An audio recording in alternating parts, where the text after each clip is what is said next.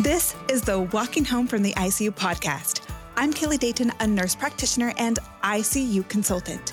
I help teams create, awake, and walking ICUs through evidence based sedation and mobility practices. By hearing from survivors, clinicians, and researchers, we'll explore how to give ICU patients the best chance to walk out of the ICU and go home to survive and thrive. Welcome to the ICU Revolution.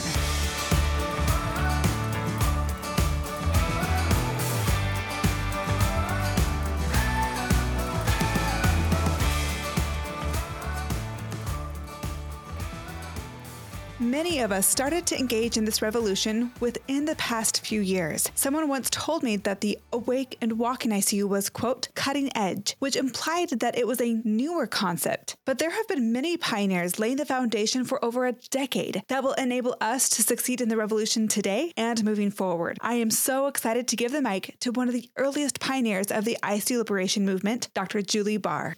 Dr. Barr, welcome to the podcast. I am ecstatic to have you on. Can you introduce yourself to the listeners?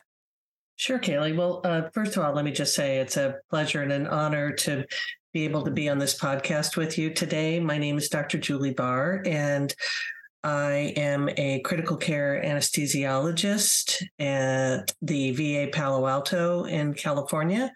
And I am also professor emerita of anesthesia and critical care at Stanford. And yes, that's well those that are listening to this podcast, these ICU revolutionists that are really deeply immersed in this delirium and our mobility scene, they should already know who you are. You're a big deal and you're not going to toot your own horn, but I am. You are one of the early founders of this whole process.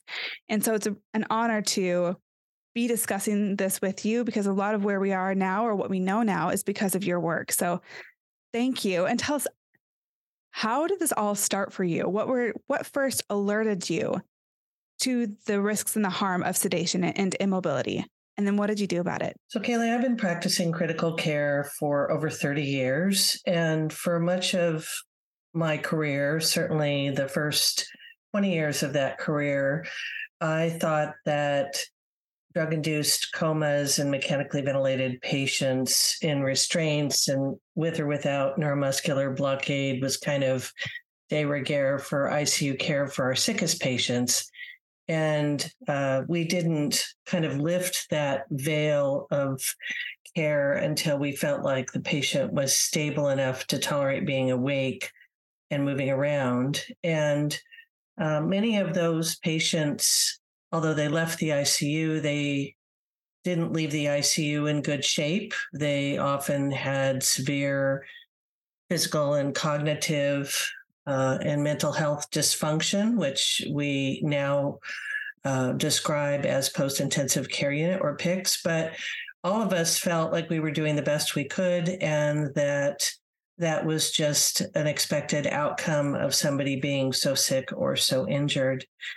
And then in 2005, I was asked by the Society of Critical Care Medicine to update the sedation and analgesia guidelines. And there's a, another story behind that process. It took quite a while, but I put together an A list of my heroes and heroines in critical care to help me revise those guidelines.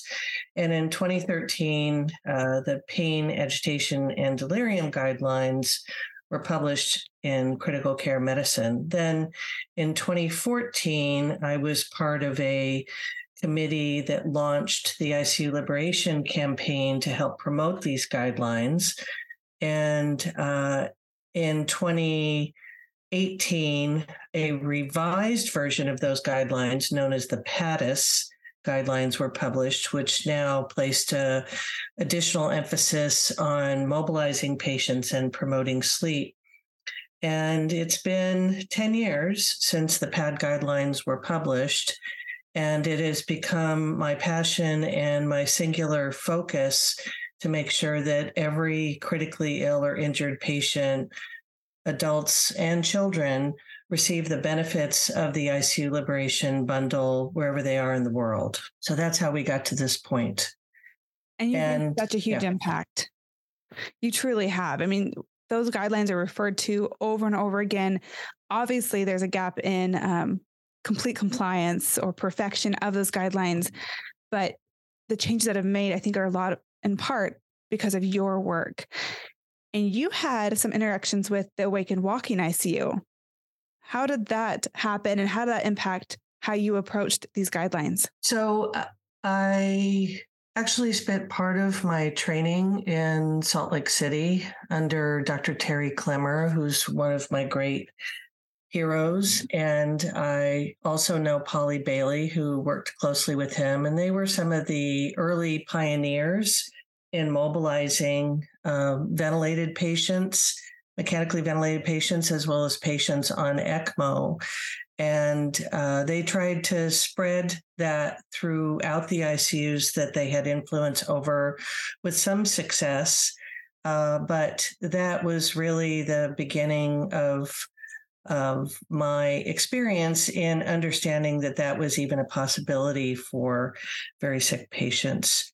Um, but I, I, didn't really see that as being something that necessarily could be replicated outside of that setting because those were special people with teams that they worked very closely with. And in my experience, most ICUs weren't focused on that and making it a, a priority. So it really took understanding the literature behind early mobility and understanding that the only way you can mobilize critically ill patients is to make sure that number one, their pain's well controlled, number two, that they're awake.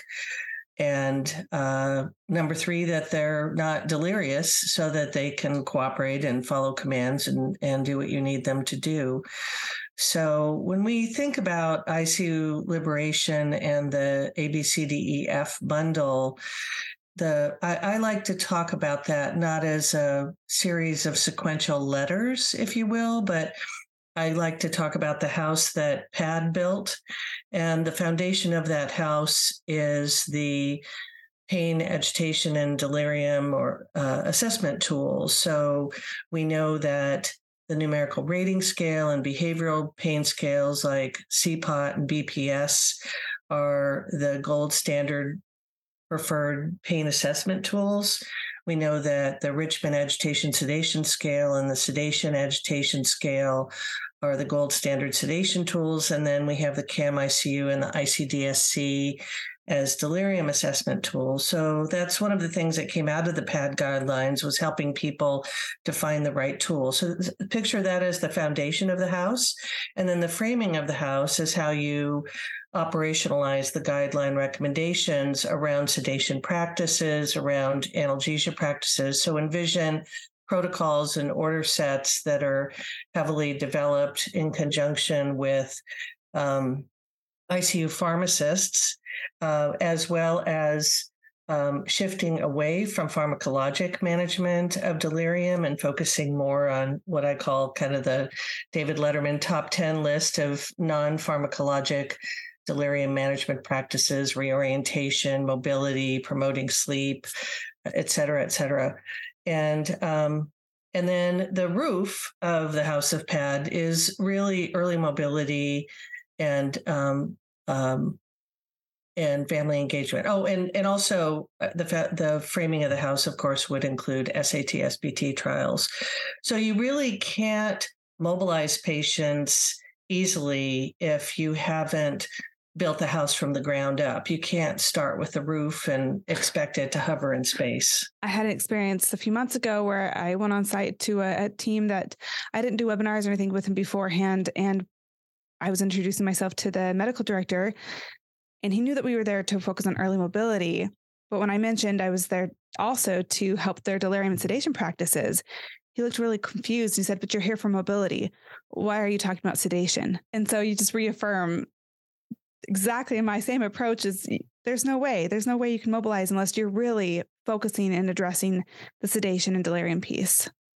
Right. And and I think that's why the awake and walking ICU um, notion is so important because those two things do go hand in hand. Uh, I, I, would say that um, when people are first learning about ICU liberation and they look at this bundle, and uh, they might think that they need to take one bundle element at a time and into and um, implement that and perfect that before they then move on to the next bundle element. But in point of fact, there's a method to the madness around why these uh, individual interventions have been bundled together because we know two things about this bundle that the sum is greater than the parts so there's definitely synergistic benefit around optimizing pain, sedation, and delirium management on the one hand, and being able to get patients off the ventilator sooner and get them out of bed faster and be able to engage with uh, family and providers and get out of the ICU sooner in better shape. So there's the synergy of it. And we also know from the ICU Liberation Collaborative, as well as uh, other studies that there is a dose response effect with the bundle. So you don't have to be perfect at doing all the bundle elements for all patients every day. If if you do some of the bundle reasonably well, you will definitely see a benefit. But the better your bundle performance, the better those uh, the, the greater your return on your investment, so to speak. So we know that when bundle compliance achieves about a 60% threshold, that's when things really take off. So you don't really have to do everything perfectly every day. And you know, uh, perfection is the enemy of the good. So uh, it's important to get out there and try to do some aspects of the bundle, but look at it as a bundle and not as individual uh, elements. Which is so validating because I've had teams approach me saying, we want to work on early mobility or we want to work on awakening trials. Um, and when I suggest it's really hard to do one or the other, it's really hard to focus on avoiding sedation when you don't have mobility up your sleeve as a tool to treat agitation, delirium, anxiety, all those things. Because then any patient in the ICU is at risk of developing delirium. But then what do you do when they do have delirium and you don't have mobility as part of your practice? um, it's really hard to keep these patients calm, cooperative, compliant, and safe unless you have mobility going. And then also, it's obviously hard to mobilize them if you've started sedation n- and not taken it off until days to weeks later. Um, and I, people kind of, I think, have perceived. I started this phrase "awake and walking ICU" to describe that specific unit that I was coming from because I didn't want there to be legal complications when I did this podcast.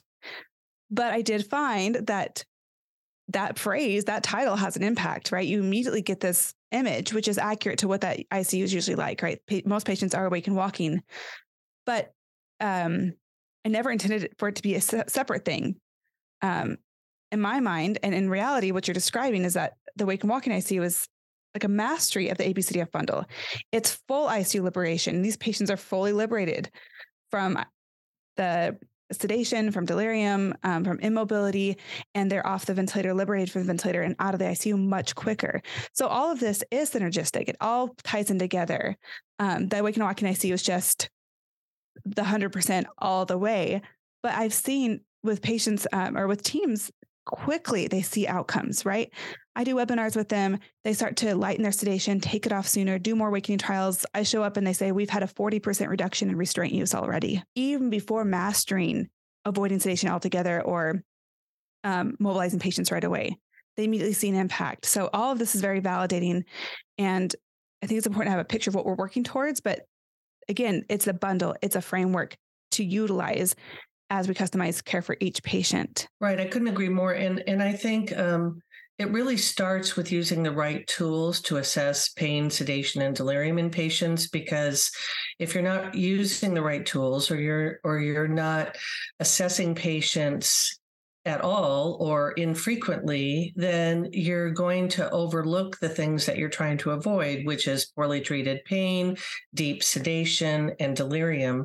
And there have been studies across all three of those domains showing that just using an assessment tool that's been validated it, it, reduces the incidence of of those states and improves care independent of icu liberation so um, people have to adopt those assessment tools before they make the leap to these higher order activities. That's the first thing I wanted to say. The second thing is getting back to the awake and walking versus early mobility terminology for mobilizing patients. Um, you know, walking is more explicit eh, than mobility. And I think when we talk about mobilizing patients in the ICU, that means a lot of things to a lot of people. So for some people, mobilizing patients means we're doing passive range of motion.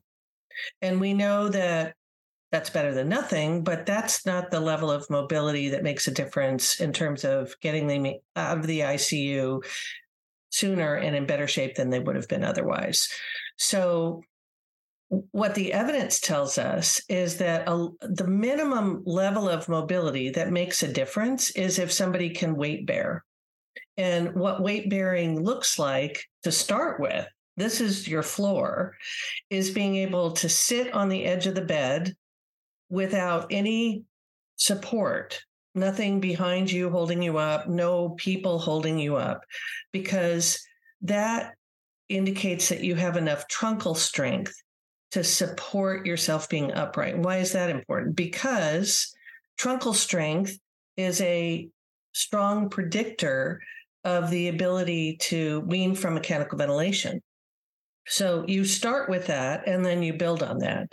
Now, there's some patients that weren't walking before they came to the ICU, and we're not trying to perform a resurrection here, but you do want to try to maximize every single patient's mobility level um, to the extent that you can as early as possible, because we also know that the evidence tells us that patients that lie in bed for a week and don't get out of bed lose 30% of their muscle mass and their skeletal muscle strength. So, uh, ICU acquired weakness is a real thing, and it happens much more quickly than people realize. And that's why, from the time somebody comes to the ICU, the clock's ticking. So, it's not just about, well, we're going to wait for them to get well enough, and then we're going to talk about getting them out of bed. And if that first week has gone by, you're really facing an uphill battle.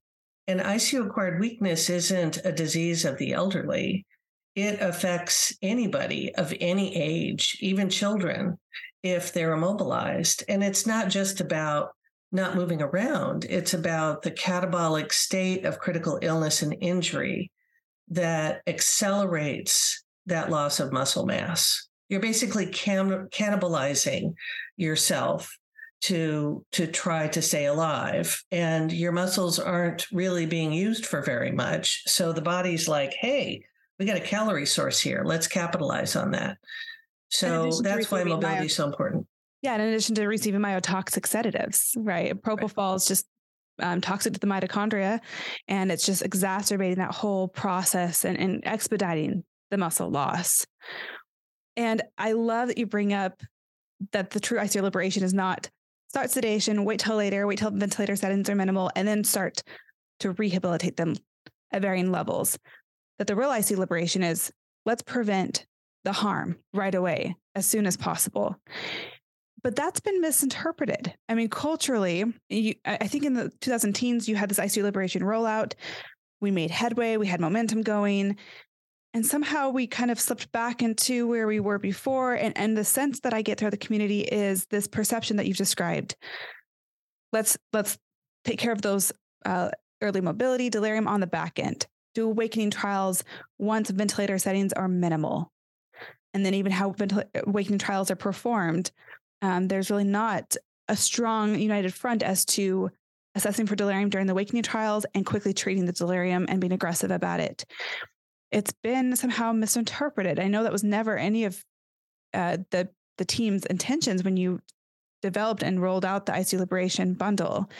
So, what are your thoughts on that as to where we are now? I think, um, and what I'm uh, saying is is unrelated to COVID, but in general, if you even before the COVID pandemic, um, there was a lot of misunderstanding about the importance of being aggressive and weaning patients off the ventilator and um, getting them out of bed sooner. I, I completely agree with that.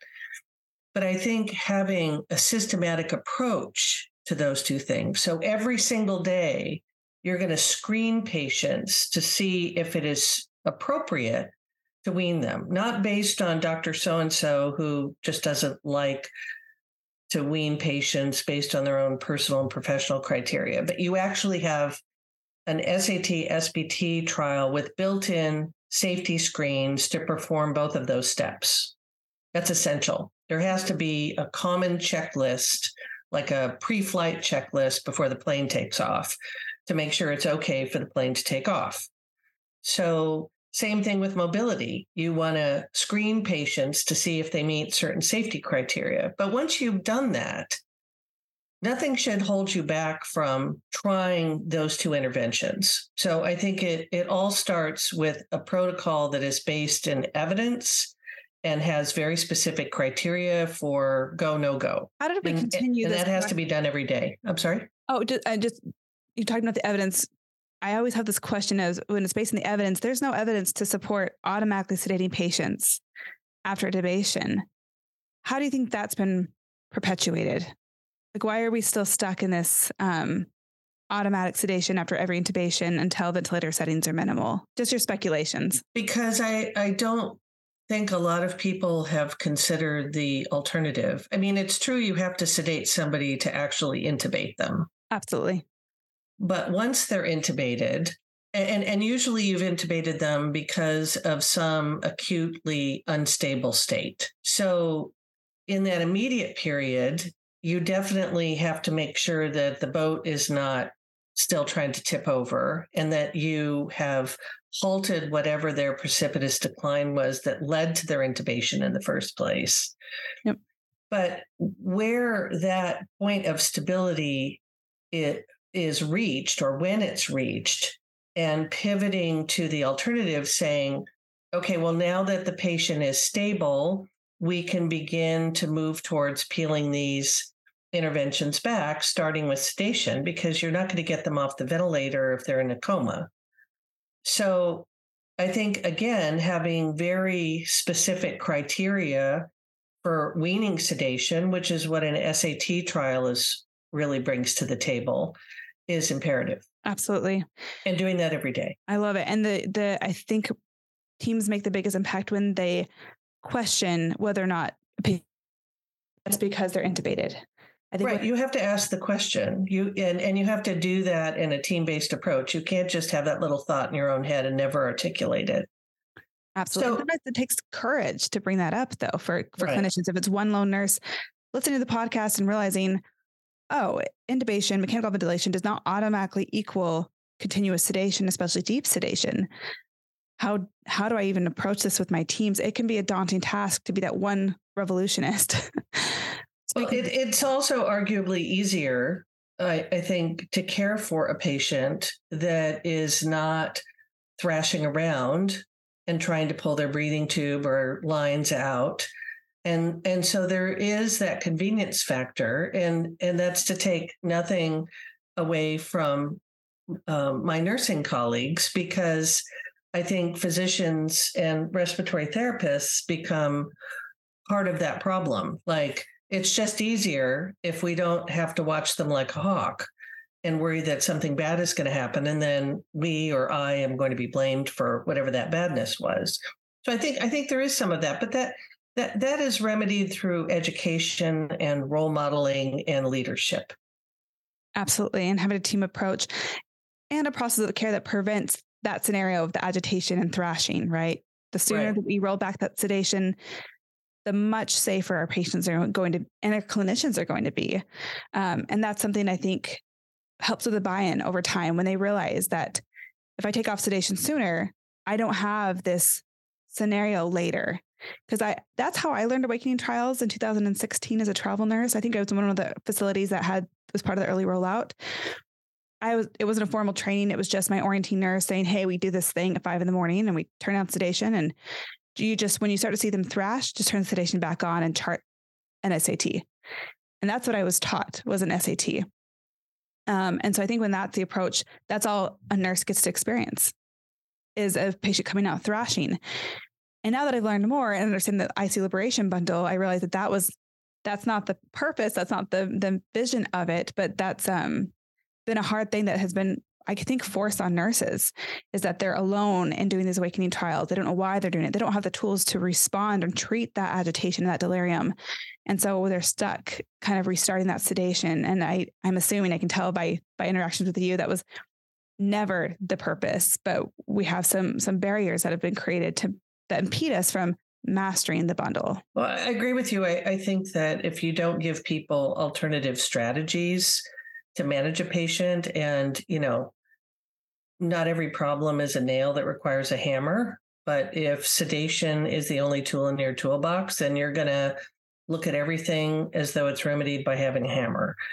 So um, I, I, think that's one important fact. Another thing that we've kind of touched on, but I want to explicitly address here, is some of the other challenges around conducting SAT, SBT trials and early mobility. So, unlike pain assessments and management and sedation assessments and management, those which which can be protocolized, right? You give you do this pain assessment, and if they're number is above this amount, you're going to administer whatever the prescribed pain regimen is for significant pain. Um, and if you have a sedation protocol and it instructs you to maintain light sedation with some specifics about how to titrate whatever sedatives you're using, then that can be um, more or less executed by the bedside nurse with guidance from pharmacy and the physician team. But when it comes to doing SAT trials and mobilizing patients, that's much more of a, a team sport in terms of the hands on nature of it. And that requires multiple people to be at the bedside to execute those steps. And if you look at bundle compliance, Morandi and colleagues did a worldwide survey in 2017 of, of bundle element compliance. They found uh, that pain and sedation management and to a somewhat lesser extent delirium management were the top performers. But then you looked at SAT trials and early mobility and family engagement and they were like half or less uh, in terms of market penetration if you will of, of bundle element compliance.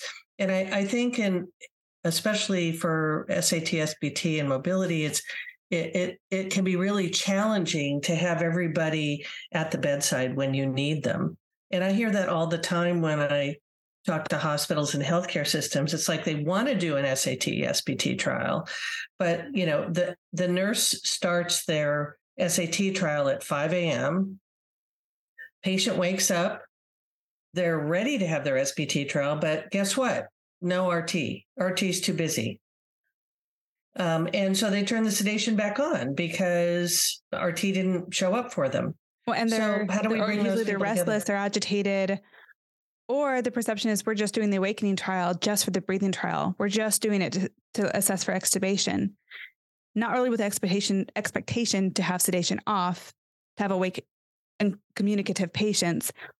But it's like if we're not going to do a breathing trial in that moment, well, there's no reason to have sedation off. Is a lot of the perception I get.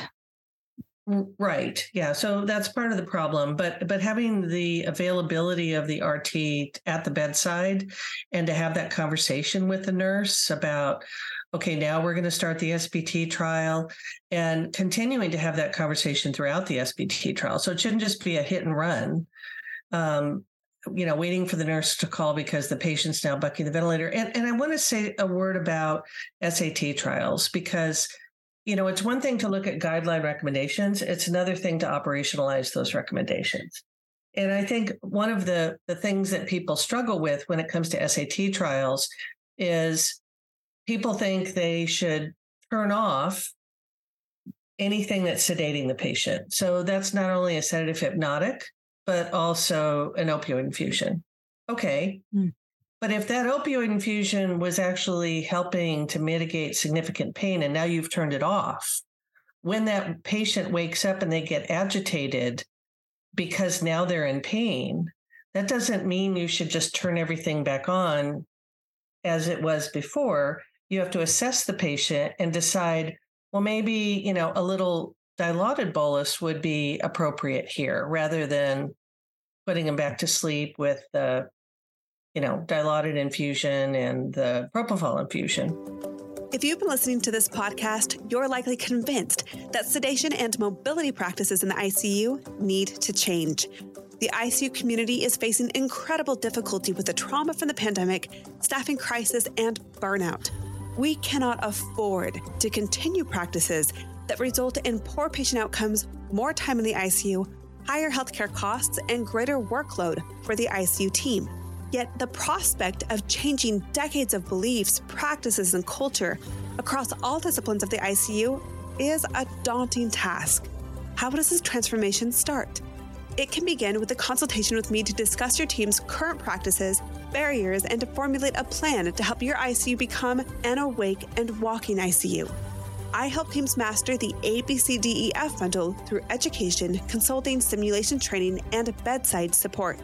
Let's work together to move your team into the future of evidence based ICU care. Click the link in the show notes of this episode to find out more.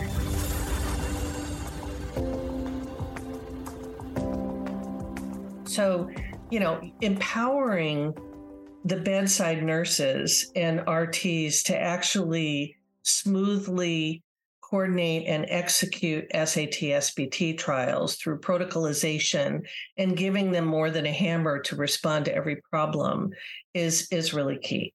And the same is for early mobility. It, you have to have a patient who's awake and cooperative and pain free and not thrashing around to get them out of bed, but also you need more hands on deck to make sure that you can safely mobilize those patients. And, and I think a lot of hospitals never get to that point because they think that other person t- that should be at the bedside to help them mobilize somebody should be a physical therapist. And there's a problem with that because hospitals don't have physical therapists unless you're UCSF and you're Heidi Engel, um, that that have physical therapists that are dedicated just to the ICU. They're elsewhere, and and also the payment and reimbursement models for physical therapy do not reward hospitals for paying for physical therapists to work in the ICU. Where where they make their money is on the pre-discharge planning for physical therapy after they leave the hospital. So it's just this crazy upside down system. So if if it's not going to be a physical therapist at the bedside, then to help you mobilize that patient, then who should that be? Well, a physical therapist should definitely advise the team about strategies for moving towards a higher degree of mobility. But when it actually comes time to get that patient sitting up on the edge of the bed, if they're on a ventilator, it's important to have the RT there to help because maybe you want to disconnect the patient and bag them transiently to transition them to an upright position. Maybe you want to change their ventilator settings to transition them to an upright position. So, having an RT there for the mechanically ventilated patients is imperative. If you need more people than that, honestly, nursing assistants, med techs, med students, nursing students, physicians can can help with that mobilization process and and then once they're up walking around in in our ICU, it's basically one person following behind the patient pushing a walker and and maybe helping with the equipment, but it does not require a physical therapist to come to the bedside to get every critically ill patient out of bed. Period. Hard stop. Um, in that Awake and Walking ICU, we would do two sessions, usually with physical therapy. They weren't there for every patient, um, but they were only there during the day. And then we would do mobility session with our patients at night, like 8 to 10, 11 o'clock at night. We were doing usually walking patients. Again, it's the highest level of mobility that they can. That's what we're striving towards. So I, as a nurse, walked my patients with an RT and CNA all the time. But because during the day shift, I kind of learned from physical therapy how to do that. I had those skills. Our CNAs had those skills. RTs weren't fazed by it. Um, we developed that skill set. We also, because of doing it early on in an ICU admission, it minimized the complexity of these patients. They were stronger, they were easier to mobilize. So I think there are lots of factors that make it so that it doesn't have to be physical therapy alone doing it every single time. We can save their expertise for the more complicated, continuous patients when everyone understands that what Chris Perme says that mobility is everyone's job. And when it comes to utilizing or having more resources for this, um, some teams don't have techs. They don't have extra people, which is blowing my mind. And so I've been doing financial presentations with hospital systems to try to show them how expensive it is when a nurse has to increase sedation to go answer a phone. Um, but I think a lot of that, what's really helpful in advocating for the, these resources is to show the data, to show with the length of stay, delirium rates, um, the complications that happen that could have been avoided if we had more support, more resources, better protocols, and training in our teams. So I also wanted to pick your brain about data collection. You uh, data um, recently, collection. yeah, you were recently talking about this at SCCM. You're kind of expertise on it. Why is data so important in guiding our practices? Great question. Uh, you don't know what you don't measure. So if you're not measuring your performance and your outcome and the impacts of your good intentions on other aspects of the care process, then it's unlikely that you're going to improve very quickly, very significantly, or be able to sustain those gains um, once you achieve a certain level of performance. And um, uh, EHR integration of bundle metrics is a critical aspect of performance measurement. I, would like to think that we're beyond, um, you know, manual data collection for quality improvement purposes, but getting getting the right metrics into the EHR systems and then more importantly being able to get them out again for not only improving care at the patient level, but the unit level and for longitudinal quality improvement purposes. That's the tricky part. And it inquires uh, involvement by EHR manufacturers who have to be sold on the idea that these metrics are important enough to include them in their standard ICU platforms, not some boutique uh, add-on that you have to pay extra for to have access to, um, and um, and and then you also have to even once you get the metrics in there, people have to know how to be able to access them at the bedside, and uh, uh, to for quality improvement purposes. So that requires uh, a fairly heavy lift by IT departments at a hospital level. And uh, the problem with that is is that IT resources are scarce in every hospital. We'd all like to have more IT support, right?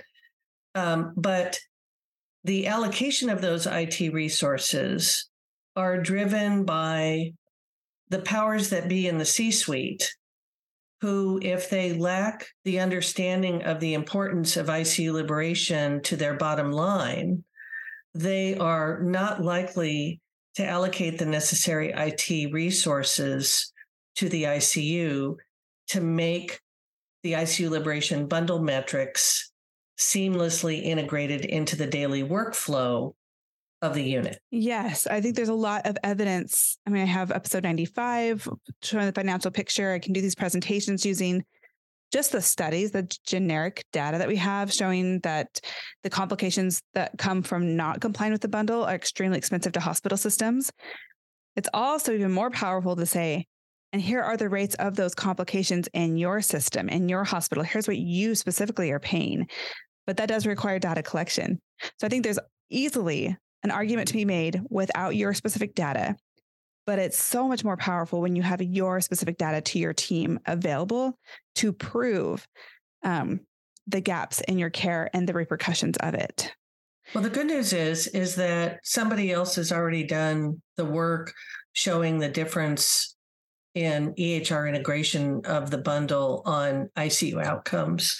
So Joan Brown and colleagues down at USC um, on their Cerner platform uh, integrated the uh, bundle metrics throughout their hospital. And they had eight different ICUs in their facility. And um, they basically randomized the ICUs or or divided them into two groups. Four of the ICUs were the control group ICUs, and the other four were the intervention ICUs. And in the intervention ICUs, all the staff received bundle related education, data literacy training around the bundle metrics, and perhaps more, most importantly, they received weekly bundle performance reports that were extracted from the EHR. Now, the other four ICUs had access to the same bundle metrics in their EHR screens, but they weren't given those three interventions.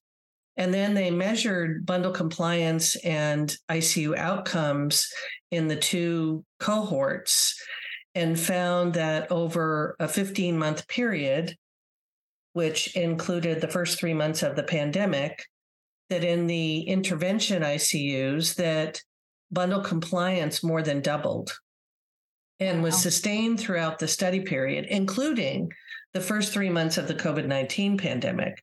By contrast, in the control group, there wasn't any significant improvement in bundle compliance over time. And wait for it, during the pandemic period, that three month pandemic period, their bundle compliance actually fell below their baseline, which is the story in the vast majority of ICUs in terms of how they responded to the COVID 19 pandemic. You know, the bundle just kind of got thrown out the window and we went back to the 1990s of, of critical care medicine. So, so it makes a difference. Yeah. Um, as a nurse, obviously charting is laborious. I think we make it way too complicated. It distracts us from patient care. But why is so charting on the bundle is important for data collection to understand where we're at, where our gaps are, and such.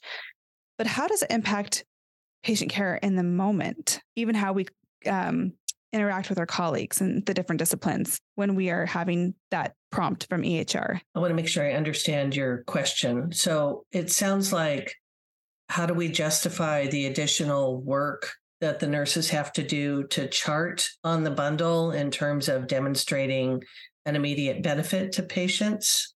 Yeah. What does that study show us about perhaps the impact of understanding why we're doing the bundle and then having to chart on it every day? Right. Well, um, during the the ICU Liberation Collaborative, I would go around to different ICUs that were participating in the collaborative, and um, you know we emphasize the importance of the nurses doing the PAD assessments, pain, sedation, and delirium assessments, and charting them in the in their EHR, along with the other bundle elements. But that was those were the things that they had to chart on the most frequently. And I remember hearing from many, many bedside nurses is that they would dutifully chart on the PAD assessment tools.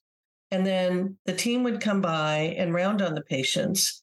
And the nurses would say, well, their CPOT was five and their uh, um, RASS score was positive two and uh, they were CAM ICU positive. And they would just get blank stares from the audience. And mm-hmm. and they would just move on to talking about something else. And the nurses would then say, Well, I don't understand why I'm doing all this work to assess these patients, then, then chart chart on them and um, uh, and then find out you know that the team doesn't really do anything with that information. So um, the upshot of it is is that although measurement is important you actually have to act on the details of those measurements and do something with that information to improve the care of patients. So i think that's the most immediate example of positive feedback that we can give to the nurses who do 98% of the charting on these patients. When I train teams, I'm teaching pharmacists, respiratory therapists, physical occupational therapists, the physicians, in addition to the nurses, right? The RASS, the CAM, so that they have that common um, vocabulary and they can actually discuss it together and work on it together. Because that's the exact scenario that I've seen repeatedly that the nurses will say the patient's CAM positive and yep, no one knows what that means. And then they can't, the nurses are left alone to deal with it. So now they're in charge of charting on it, assessing it, and now intervening on their own. But when everyone understands how important it is, and then being able to track those measurements. It's it's been really helpful to reaffirm to the teams the impact of their changes.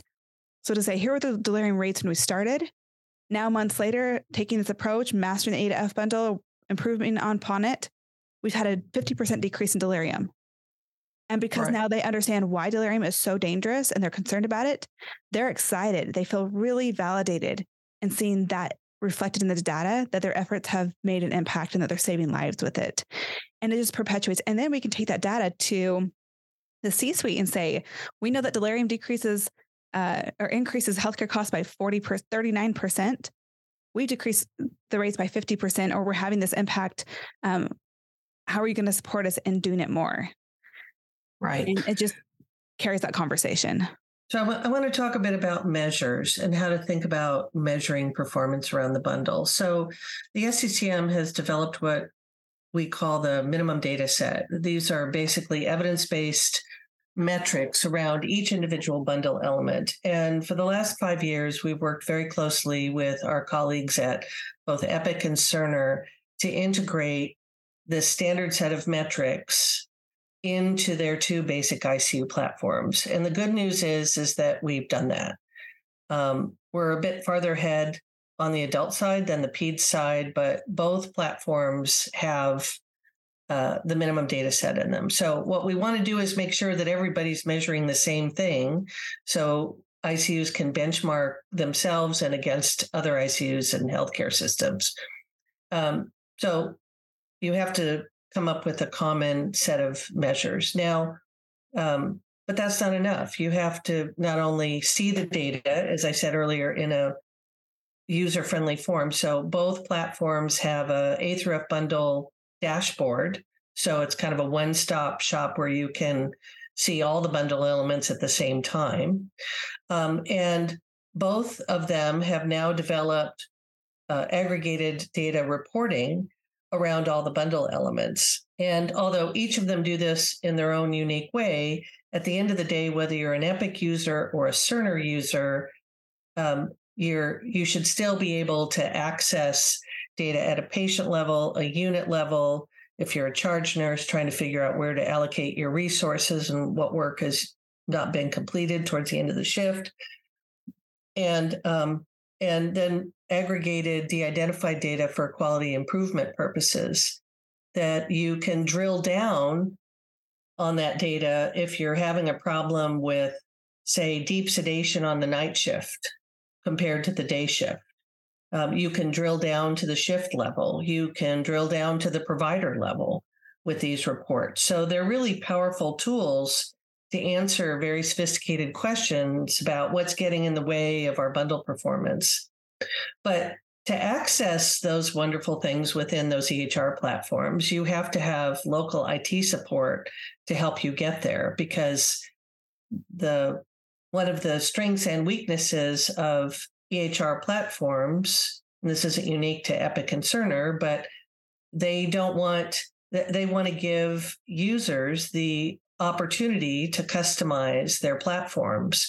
So you do need to invest locally in pulling that bundle data to the surface of your Epic or Cerner platform. Now, those two EHR companies only control about 65% of the market share.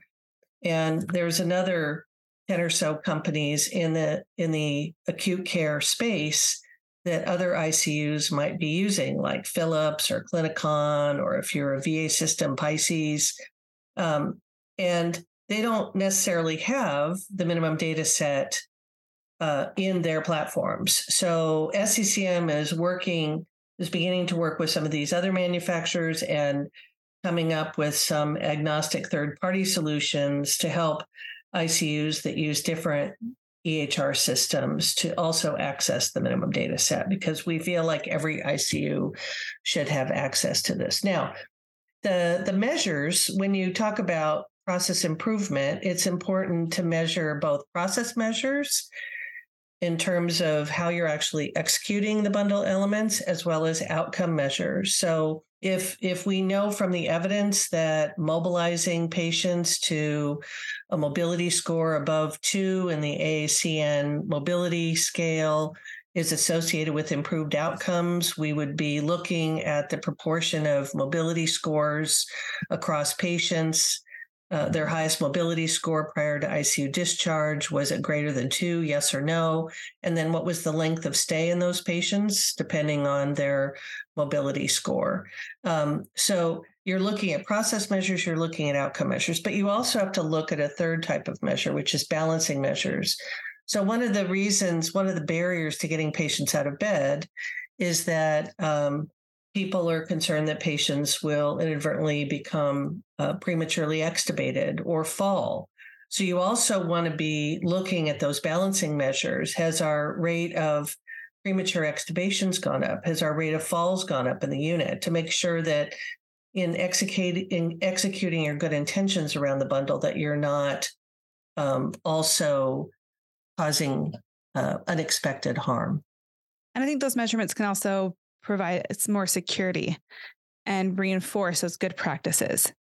You know, unplanned extubation is one of the biggest fears for early mobility, but when we look at the tens of thousands of events recorded in the research, we see a 0.6% adverse event rate that include all sorts of kind of events, um, as well as unplanned extubation. So when we can show that kind of data, we can show this is much safer than you perceive. And even on our unit, here are our rates of that.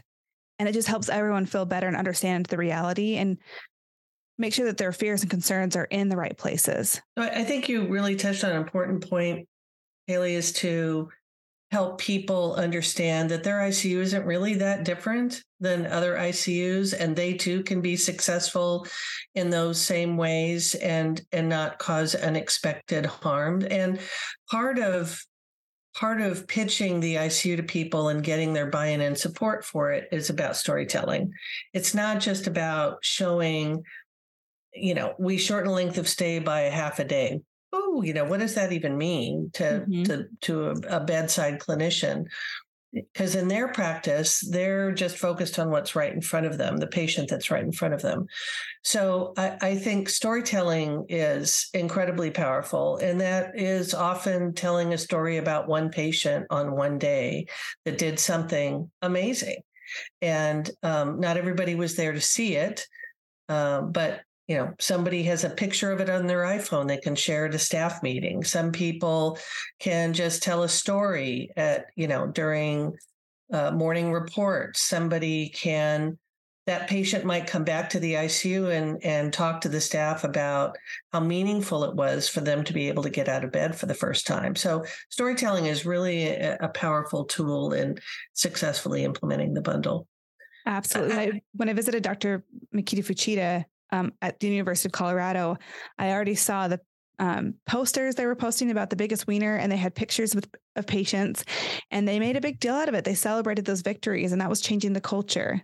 So that is, in addition to the data, sometimes the anecdotes are even more impactful to clinicians than the data. I agree.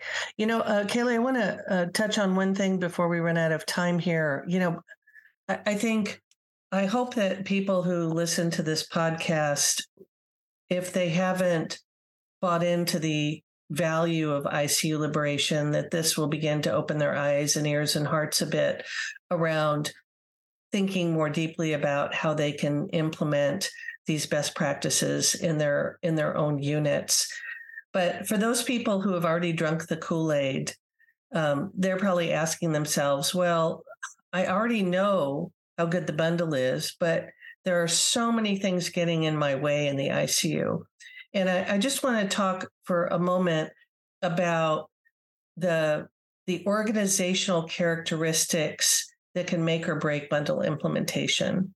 So we know from studies, including a large statewide study in Michigan, who you know, is as a state farther ahead by a couple of standard deviations in critical care quality improvement than other places are necessarily. Um, but but we know that there are four pillars of organizational structure that heavily influence whether ICUs are successful or not in implementing the ICU Liberation Bundle. One is staff education. So, why is this important now more than ever before? Well, before the COVID pandemic, you know, people were aware of the bundle. But the pandemic changed pretty much everything in critical care medicine. But most notably, it caused a huge attrition of ICU staff, nurses, physical therapists, respiratory therapists, doctors who had a lot of institutional knowledge, history, and experience with ICU liberation, and they left. And hospitals scrambled to replace those people, and schools scrambled to train more of those people. And now what we find is that the people that we're hiring in our ICUs have less than two or three years of experience right out of school. And wait for it, you know, throughout their entire training period, the pandemic was going on. So they weren't even going to the bedside for much of that time. And they were doing virtual learning and classroom learning and simulation learning. And so what we have is this growing large cohort of, of newbie staff who have no knowledge or experience about ICU liberation because they're not teaching it in school. And, and they have even less experience than their predecessors in how much time they've spent at the bedside. So we need to acknowledge that and we need to focus our educational efforts on on those newly hired staff and we need to take it back one step further and get this into the curriculum nursing schools respiratory therapy uh, training programs and medical schools and physical therapy schools and pharmacy schools we we need to dial it back and not wait until we've already hired somebody who knows nothing about this um, so education is number one. The second pillar is creating a climate of teamwork because ICU liberation is a team sport and it requires interprofessional communication, collaboration, and care coordination around the bundle. It's not a nursing bundle.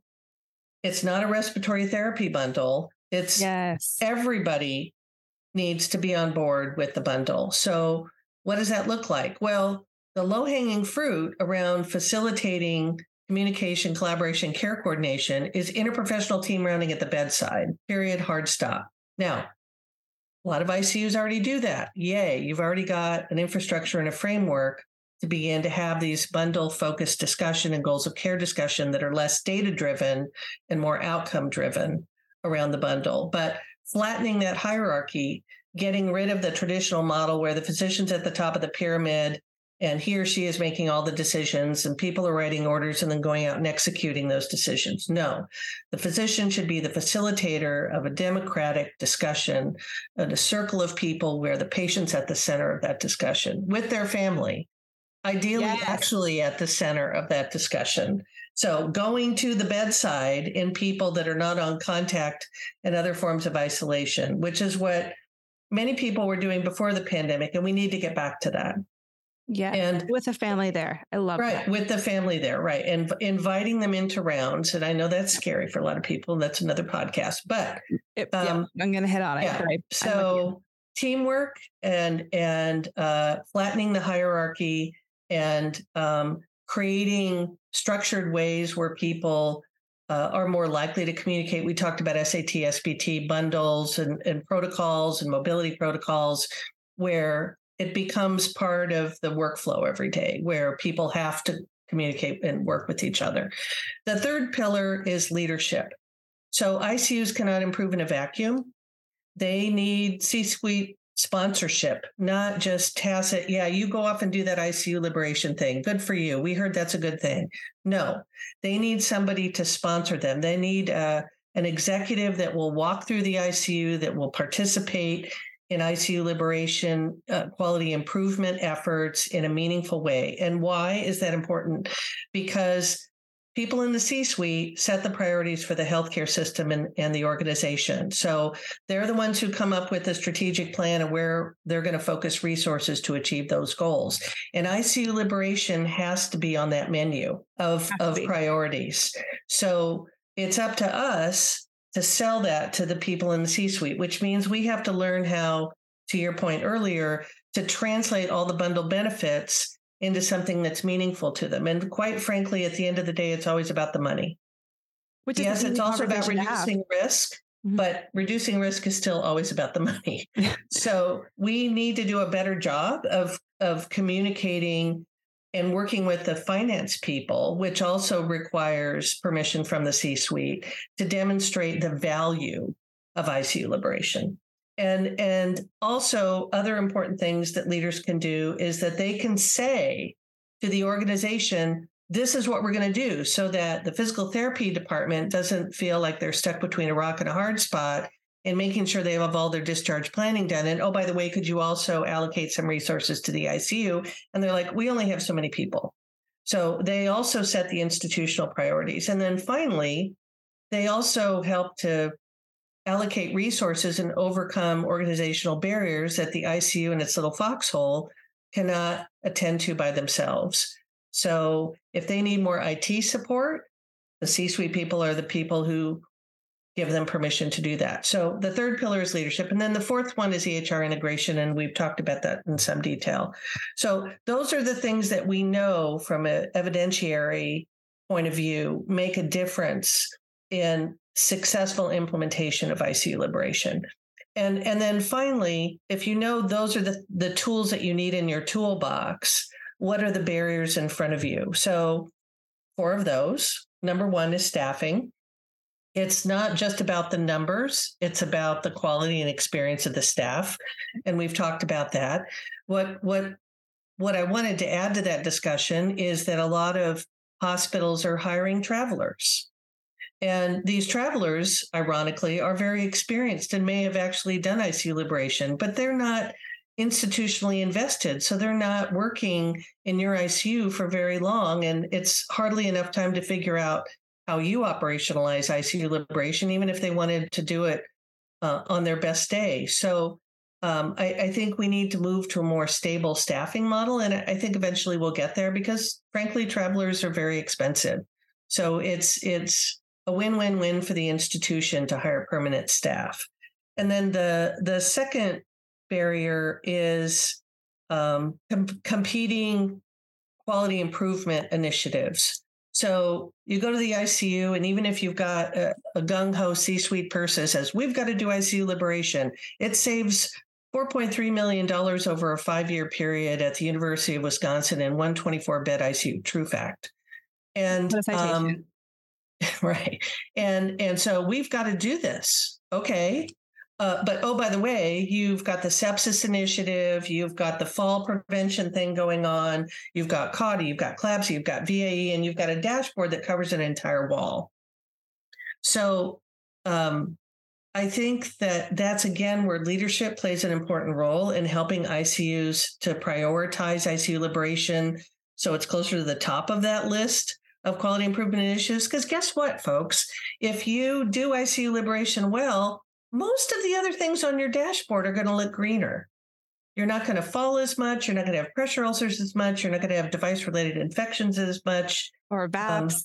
Um, yeah. And, and so it's just the mom's apple pie of critical care medicine. So I think ICU liberation needs to be at the top of that board, not an also ran at the bottom. And then finally, um, staff burnout. And you've talked about this in your podcast, and everybody is trying to rack their brains like, oh my God, what are we going to do about burnout? Hello, ICU liberation improves staff satisfaction. ICU liberation empowers staff to take control of the care of the patient in front of them in a way that is meaningful, that they can see the impacts, the positive impacts of their work and it allows them to learn new things, to learn new skills. So people to find joy in their work have to feel a passion and a love for their work. I think people in healthcare, by definition, go into it because they want to help people and they don't want to hurt people.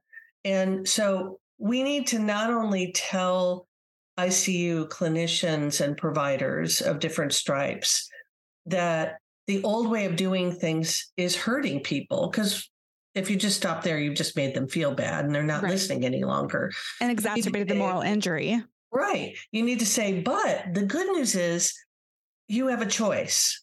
Here's a different way of doing things. Here are the tools to enable you to do it. We're going to provide you with the education. We're going to provide you with the training. We're going to provide you with the infrastructure for you to be successful. And you know what? burnout goes away. Yep. Now, there are the contributing factors to burnout, so I don't want to oversimplify it here, but it goes a long way towards helping to address burnout in critical care medicine and EHR integration that is meaningful and efficient so that clinicians aren't just charting, charting, charting and getting no return on investment for the time that they've entered all this stuff, that it's actually being used for purposes that they can see are helpful is also important. So there you have it. The secret sauce to successful implementation of ICU liberation. I love it. I'm already thinking of multiple ICU revolutionists that I'm in contact with that are going to just eat this up.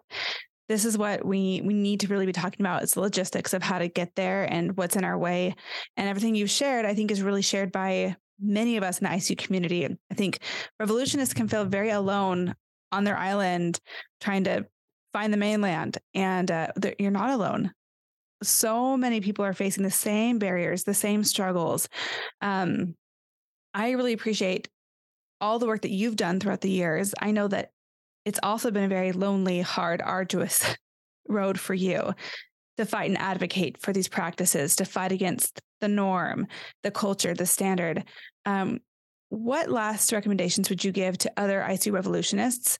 Um, kind of what have you learned through your journey, and what what uh, personal obstacles did you face when trying to revolutionize this approach? I think I see revolutionists as early adopters are the Johnny Appleseeds of ICU liberation. They are the people that are uh, potentially pushing this message out and getting other people to want to follow them and and spread this information and do this good work and and so you have to be a bit evangelical about it. And by definition they already have a passion around this or they wouldn't stick their necks out around this concept that seems so revolutionary at times and it feels like you're the only person. But what i would say to them is this is that i think what you do with your podcast and what other people have done is that you've given a forum for these early adopters to learn from each other and what works and what doesn't. So, number one, that's a key tool for them to be successful and not feel alone, that they have a community. But it's not just a session where people are complaining, they're actually sharing best practices and solutions. So, it's okay to complain a little bit, but you can't just bring a problem to other people. You have to bring a solution as well. So I think being able to share what's worked, what hasn't, and being brutally honest about that in a safe environment where they're not going to be um, penalized for not being successful. That that's something that you really bring to the table. So thank you for doing that. Um, I think the other lesson that I've learned is you need to meet people where they are. You know, the conversation that I have uh, over lunch or in the doorway with another physician is fundamentally different than the conversation that I might have with a nurse at the bedside who just started working there last week and he or she has never heard of ICU liberation and they just look like a deer in headlights. Um, and uh, and and it's a fundamentally different conversation than what I have with a C-suite person that I happen to run into in the elevator, and I've got exactly thirty seconds to literally give an elevator pitch, and it's it's easy to talk on and on and on about ICU liberation, but at the end of the day, you have to meet people where they are and you have to tailor your message to that person and figure out what's important to them. And then find that connection between your passion around ICU liberation and their passion about the work that they do. And then you have something in common. And once you have something in common with someone, you build a rapport. And once you build a rapport, you enhance your likability with that person. And once you have likability and rapport, then you earn their trust. And then they're more likely to go on that journey with you to that scary, dark, work intensive place that they just feel like they have no bandwidth or desire to pursue because they've got too much on their plate in front of them. So that's my two cents. I love it. And that I've seen that approach um, in those that have had the most success. And um, I can testify that it works and that it's little by little, those little things, those little steps, little interactions and communications over time can make a huge impact. So I know I bring a big perspective into this podcast. If it's Awake and Walking ICU, here's what can and should be. Sometimes that can mm, bring frustration, you know, impatience, but we're all at different levels working towards the same goal and we can get there. And um, thank you for everything that you've done for being a disruptor, for pushing uh, the norm um, to a higher level. So thank you so much, Dr. Barr.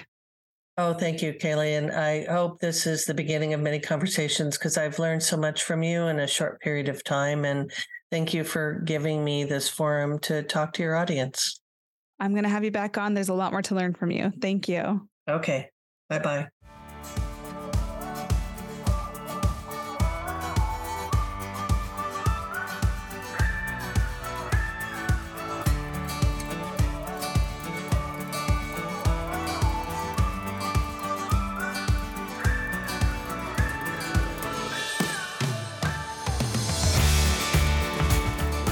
Schedule a consultation for your ICU, as well as find supportive resources such as the free ebook, case studies, episode citations, and transcripts, please check out the website www.daytonicuconsulting.com.